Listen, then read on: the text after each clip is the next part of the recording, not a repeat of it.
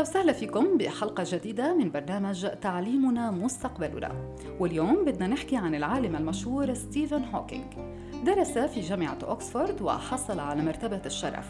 لكن في السنة الأخيرة عانى من بعض الصعوبات العقلية والجسدية ومن ثم تشخيصه بمرض التصلب الجانبي.